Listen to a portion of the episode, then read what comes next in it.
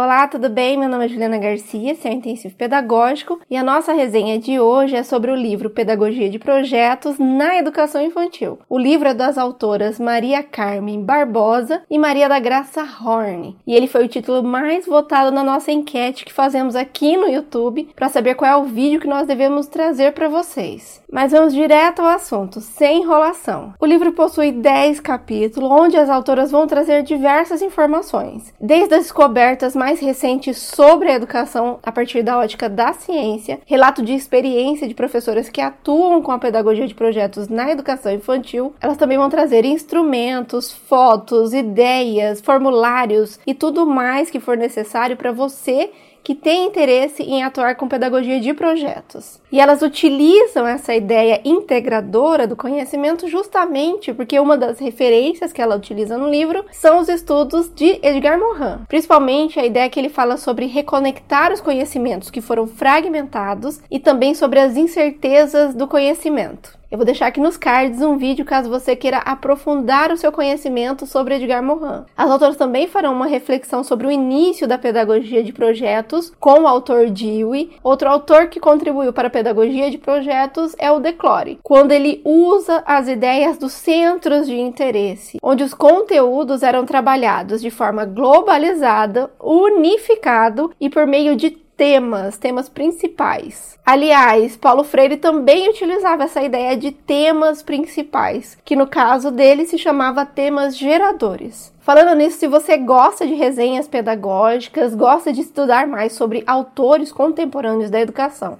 e também legislação educacional, não se esqueça de curtir esse canal, acionar o sininho, porque a gente tem conteúdo inédito toda semana. Mas voltando ao assunto, durante o livro, as autoras também vão fazer a diferenciação sobre a lógica que era utilizada pela educação mais antiga, antes das ciências da educação, e a educação que ocorre agora, de forma mais atual, ou principalmente as ideias que ocorrem hoje. Essa é ideia mais antiga de educação, uma educação tradicional, segundo as autoras, vão ter aquelas características que todos nós conhecemos. A ideia de que a aprendizagem ocorre por memorização, que a criança não possui uma inteligência antes de ter contato com um professor. A educação ela é ritualística, ela segue passos e a repetição é o carro-chefe. O professor ele só transmite a única função do professor e pior ainda, a educação não precisa estar relacionada nem com o contexto onde a criança vive e nem com a época onde ela nasceu. É como se todas as crianças, independente da época, gostassem e se interessassem pelas mesmas coisas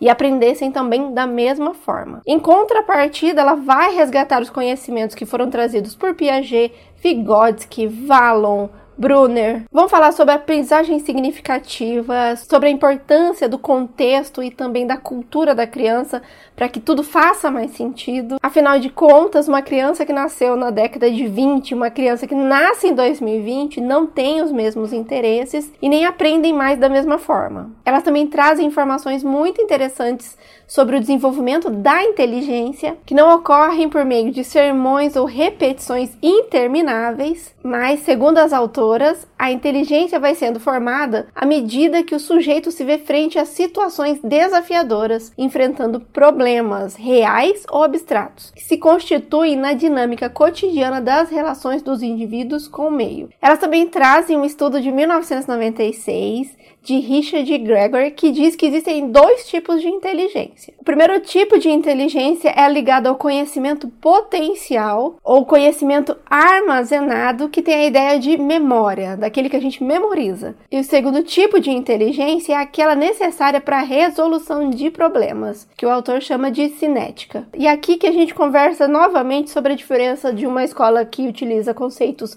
anteriores à ciência e escolas mais atuais. A escola anterior ainda está focado em só um tipo de inteligência, a memorização, quando ela poderia estar nos ajudando a entender como é que a gente resolve tudo o que vai acontecer na nossa vida. Após essa primeira introdução, as autoras vão começar a discutir ou aprofundar as ideias principais sobre pedagogia de projetos. Ou seja, o que é de fato pedagogia de projetos. Para começar, é muito importante a gente ter em mente que desde muito pequeno nós criamos projeto, seja projeto de vida, projeto de reforma da casa, projeto de viagem ou mesmo projeto do futuro. Qual profissão eu quero ter e qual é o caminho que eu vou percorrer até conseguir atuar nessa profissão. Ou como diz Machado, projetar é um dos traços mais característicos da espécie humana, pois a vida é um projeto em permanente atualização. Por essa razão e dentro dessa lógica é que as autoras vão trazer as definições do que elas acreditam ser projeto ou pedagogia de projeto. Enfim, segundo as autoras, é uma ação intencional planejada coletivamente, que tenha alto valor educativo, com uma estratégia concreta e consistente, visando a obtenção de determinado alvo, um objetivo. Então ela precisa ter um objetivo. É um plano de trabalho ordenado e particularizado para seguir uma ideia ou um propósito, mesmo que vago. E por último, elas vão dizer que é um plano de ação ação intencionado que potencializa a capacidade de avaliar o futuro a quem o propõe ou vive, que, por antecipar-se na consciência e ter como base o passado e o presente, oferece consequentemente capacidade metodológica para a escolha dos meios necessários para a concreta realização do plano. Veja que todas as citações têm a ideia de um plano, de um ideal, de um propósito que eu quero atingir e do caminho que eu vou percorrer para chegar até esse propósito. Veja que essa explicação ela é muito muito similar à ideia de aprendizagem, que é um caminho que nós percorremos do presente, de onde nós estamos, até o futuro potencial, até o nosso objetivo. Além da definição sobre o projeto, explicar para nós em termos pedagógicos o que é um projeto,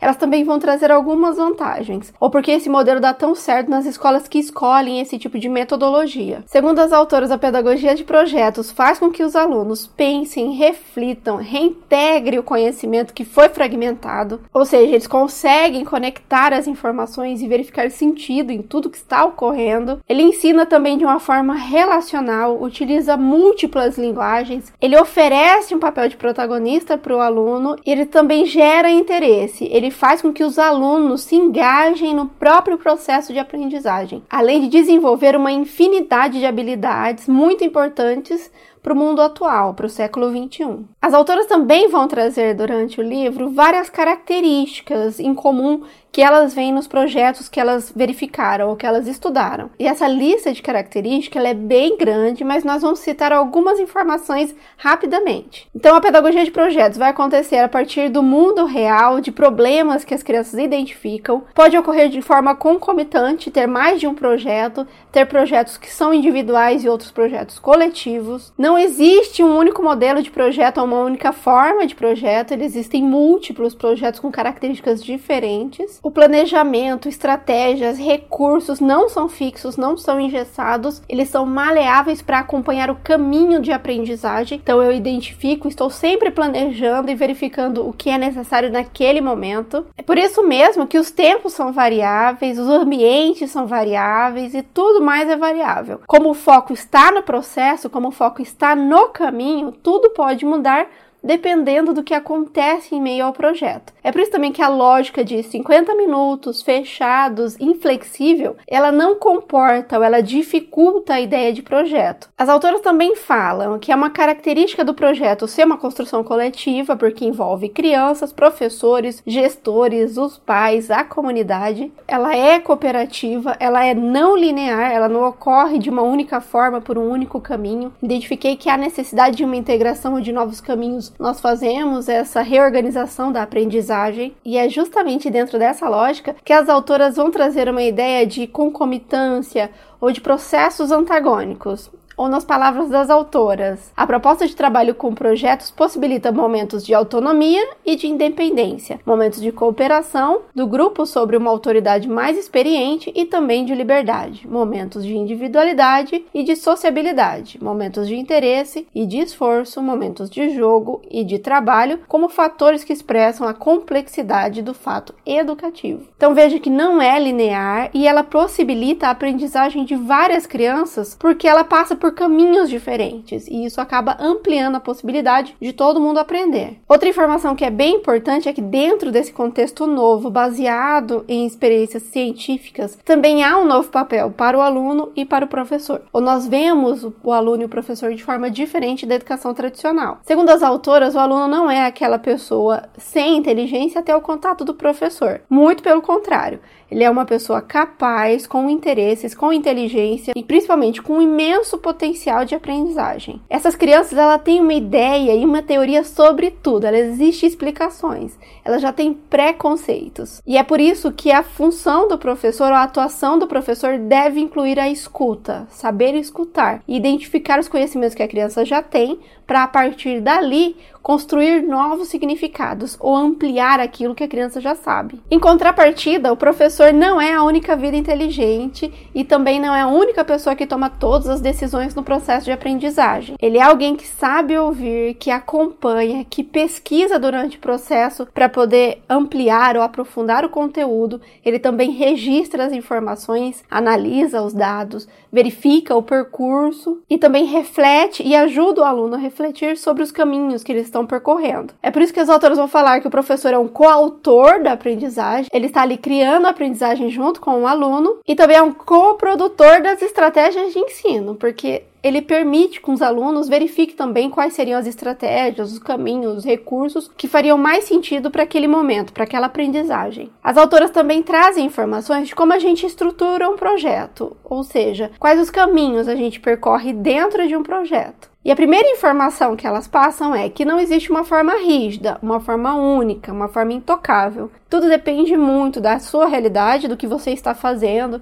de quem são os alunos, de qual é o objetivo. Mas ela traz sim alguns modelos que tem no livro para você poder utilizar eles e também traz as ideias desse percurso, de como ocorreria. Então, tanto a parte formal, a parte que nós escrevemos do projeto, quanto a parte lógica, de estrutura dos momentos que acontecerão na aprendizagem. Então agora eu vou falar rapidamente quais são esses momentos. O momento 1 um é definindo o problema. Isso porque as autoras dizem que todo projeto tem um problema, um dilema ou um desafio. E esses problemas ou dilemas, eles são identificados tanto a partir de projetos anteriores, então eu verifico que há um outro conteúdo que eu devo atuar e inicia-se outro projeto. Também pode vir da ideia das conversas que eu tenho com as crianças a partir da identificação de um interesse ou de um conteúdo importante que sai das conversas, assim como sugestões dos pais, que também são ouvidos no processo de aprendizagem. O segundo momento é mapeando o percurso. Aqui o professor ouve as crianças em relação a quais propostas, quais caminhos nós deveríamos seguir, quais as sugestões que elas possuem, o que elas compreendem sobre esse assunto. O professor também coleta múltiplas informações e múltiplas ideias, afinal de contas, o conhecimento ele é repleto de incertezas. Então, quanto mais informações, quanto mais global for o conhecimento, melhor. Veja que esse momento ele tem uma similaridade com a ideia de planejamento. Então, estou verificando e sugerindo os caminhos que eu vou iniciar o percurso. No momento 3, eu já verifiquei as propostas, já tenho algumas ideias em mente, eu vou começar a fazer, enfim, a pesquisa, a investigação. E aí eu vou utilizar um monte de informações externas. Vou buscar informações em livros, revistas, reportagens, conversar com outros adultos e todas as outras informações que forem necessárias para mim compreender melhor o problema que eu estou enfrentando. O quarto momento é sistematizando as informações. E aqui eu vou reunir, reorganizar, comparar, verificar todas as informações para identificar se a minha resposta, se o problema que eu tenho é resolvido ou não por esse processo que eu acabei de passar. Então eu consegui buscar informações, reorganizar e comparar e resolver o meu problema inicial. Veja que esse momento ele exige uma atividade cognitiva bem grande e uma participação muito grande também dos alunos. E no final, todos os nossos caminhos e descobertas são documentados e também representados, então seja por textos, desenhos, apresentações, murais e tudo mais que for definido pelo grupo. Sobre a documentação, as autoras também vão fazer uma diferença diferenciação em três formas de documentação. A primeira seria o dossiê, que refere-se à organização de materiais sobre temas e assuntos. Elas vão falar também em portfólios. Os portfólios são caixas ou pastas que recolhem os trabalhos produzidos pelas crianças através de variadas modalidades de expressão durante um período de tempo. É a ideia mesmo de uma biografia. Na prática, as escolas utilizam ou um CD, um pendrive ou alguma coisa em que relate toda essa história da criança durante um período de tempo. E aí esse relato bibliográfico são encaminhados aos pais para que eles possam também participar e entender a caminhada do filho. Para finalizar, a apresentação ou o comunicado, onde as crianças vão apresentar toda a sua produção e tudo que elas descobriram para outras pessoas. Eu documento com um fim, com uma finalidade e depois eu apresento. Veja que a aprendizagem ela sempre tem uma ideia de utilidade. Eu aprendo para resolver um problema que é real, eu apresento para pessoas que são reais reais, eu compartilho com pessoas que são reais. Em outro capítulo, as professoras vão falar sobre características dos projetos que acontecem na creche e projetos que acontecem na pré-escola. Segundo as autoras, a creche, ou momento que ocorre dos 0 aos 3 anos, a criança passa primeiro por um processo que é mais instintivo e reflexivo, ou seja, o momento de pegar as coisas, de perceber o que é e o que não é. E depois desse primeiro momento, ele começa a ser um momento de descoberta do espaço, descoberta do ambiente. E é justamente por isso que elas dizem que